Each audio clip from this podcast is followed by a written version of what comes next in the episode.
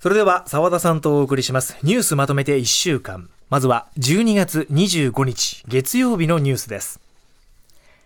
自民党の派閥の政治資金パーティーをめぐり安倍派などの事務所が家宅捜索を受けた事件で東京地検特捜部が安倍派の事務総長を務めた経験を持つ松野前官房長官高木前国対委員長安倍派幹部の世耕前参院幹事長塩谷座長の4人を任意で事情聴取していたことが分かりました。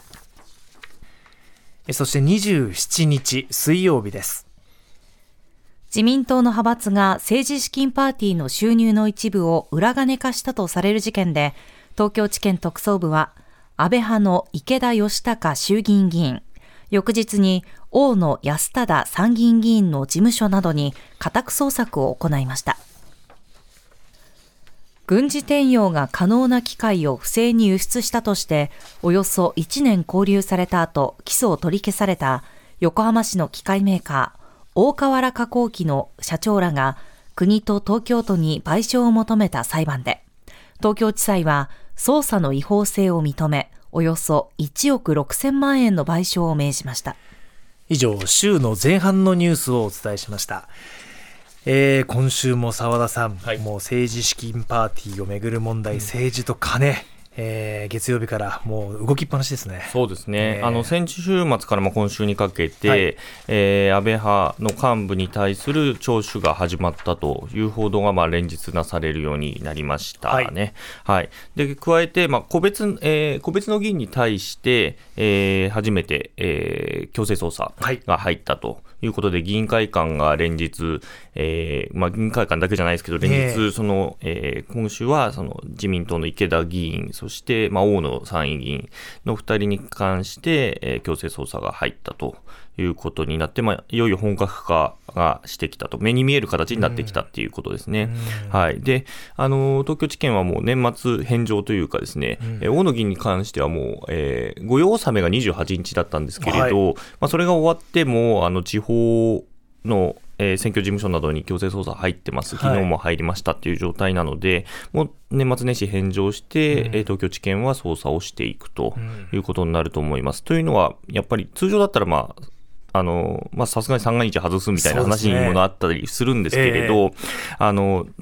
通常国会が1月にはま開かねばならないと、はい、予算の関係上、1月、どんなに遅らしても1月末までには開かないと、うん、えー、予算成立が年度内にできなくなる可能性があるので、まあ、そこは死守したいということで、今、今週出てるのは1月22日にも国会始まるんじゃないか、もしくは26日に始まるんじゃないかという話が出ているので、少なくともそこまでには何らかの形を作らなきゃいけないという期限がある中で、どこまでやるかみたいな話になっている、まあ、これも本来おかしい話ではあるんですけれど、ね、ただ、あの議員に対する不逮捕特権というのがあってですね、はい、あの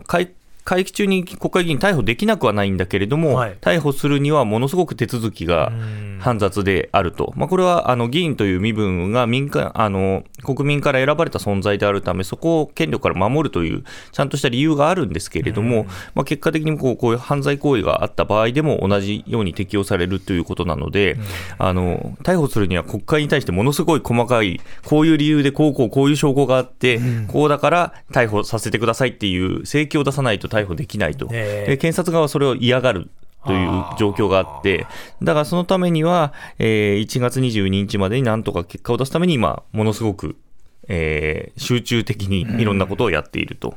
逆に言うと、端から端まではもう処分されないんだろうなっていうこう悪い見,、見え方もしてしまうんですね。端から端までというと、つまりあの安倍派は一番最大派閥なので、うん、えー、これ、全員立憲するとなると、えー、100人ぐらいの国会議員がまとめていなくなる可能性があるっていうことで、はい。はい、でなので、どこまでを立憲するか、じゃあ何で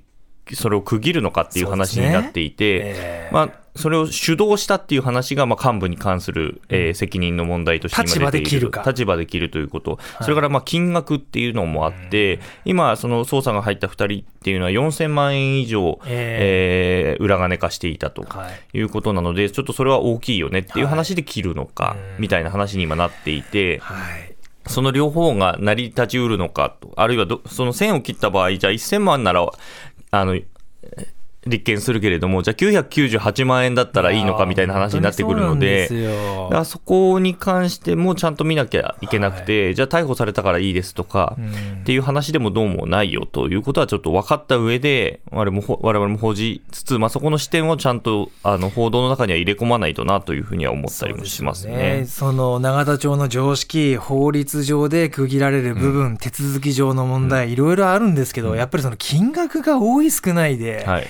そこはこう、じゃあ OK って言えないでしょっていうのは、私たちこれは言い続けないと。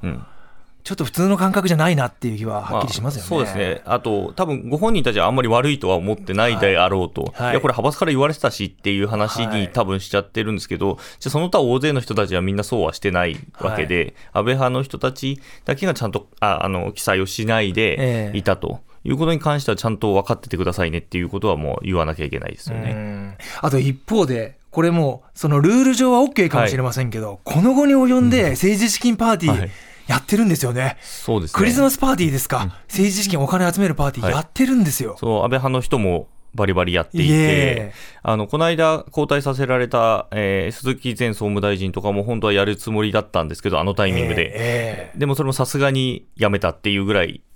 さすがにでも本当に当日ぐらいまでやる気だったっていう話も聞こえてきたりもするので、全くっていう感じですね。あと、大塚拓、えーはい、衆院議員がやったっていうことで報じられたりもしてますけどね。はい。はい、あの、例えば、じゃあそのパーティーで政治と金の問題について、うん、ね、ここで私が止めるんだとか、うんせめてそういう話になってれば、まだその 通年上わかる気もしますけど、うんはい、絶対そんなことないでしょうし、まあ、そうですね。あの西それこそ西村前、えー、経産大臣ですか、はもう本当にこの渦中のど真ん中でやられてたんですよ、えー、あの一部、えーと、文春から報じられましたけど、はい、あの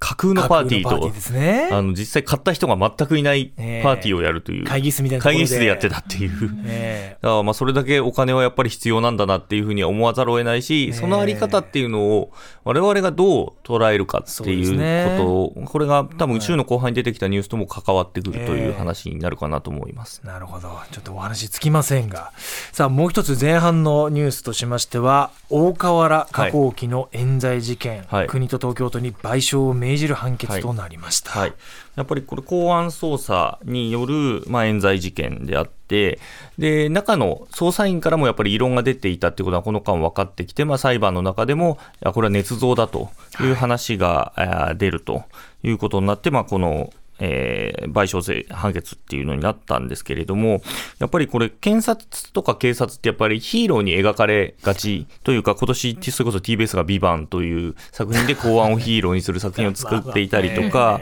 あとはこの安倍派の捜査の件でやっぱり検察頑張れみたいなハッシュタグが出てくるとかっていうので、ちょうどヒーローに扱われるんだけれども、もの実はものすごい強い権力を持った組織であって、それが暴走したときに止められずに、一般の人たちがものすごく影響を受ける。組織でもあると、はい、いうことはやっぱり自覚してなきゃいけなくて、これそれはメディア側も一緒で、そのけ今回の検察の、えー、安倍さんの安倍派の報道に関しても、やっぱりリーク情報で各紙がみんな書いていくっていうところがあって、それでやっぱムードっていうのは作られていくわけですよね。で、そこに関してやっぱりその一緒に走ってるメディア自身もこれ問われるこれがま誤りだった場合とか、うんうん、実際そこまで捜査行ってないけど、その思惑だけで書かされてないかっていうところは、うんね、これ、意識的にして見ていかないと、はい、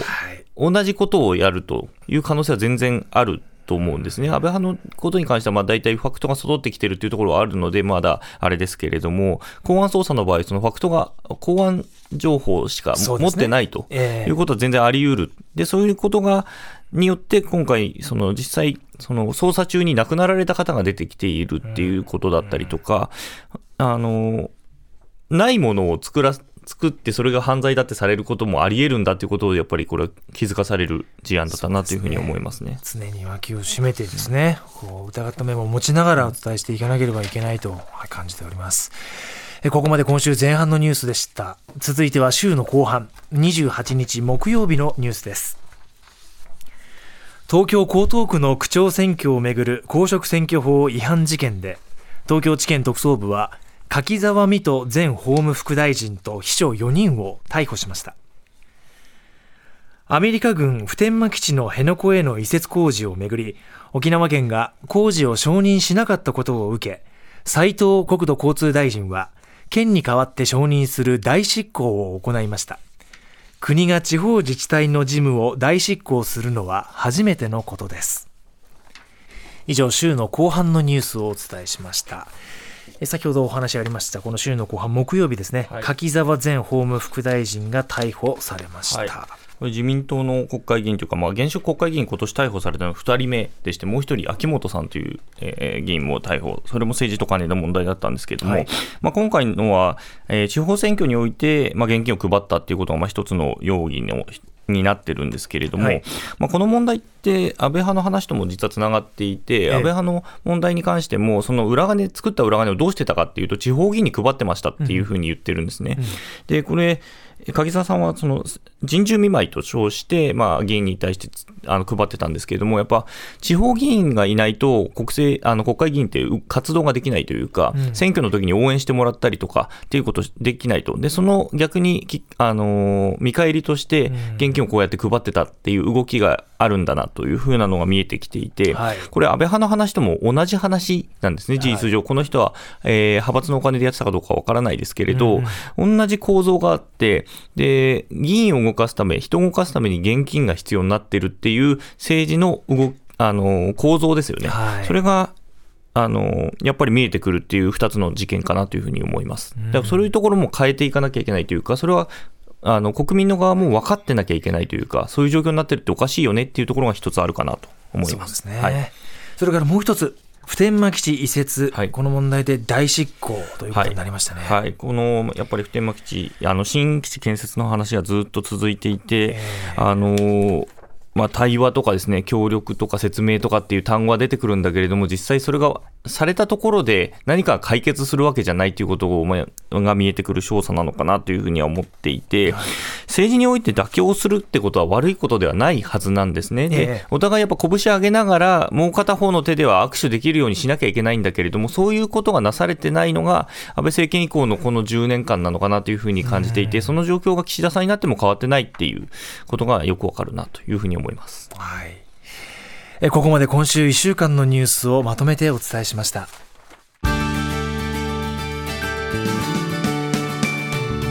まとめて土曜日。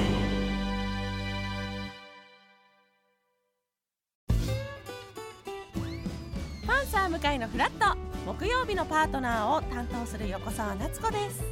バタバタする朝をワクワクする朝に変えられるように頑張りますパンサー向井のフラットは月曜から木曜朝8時30分から。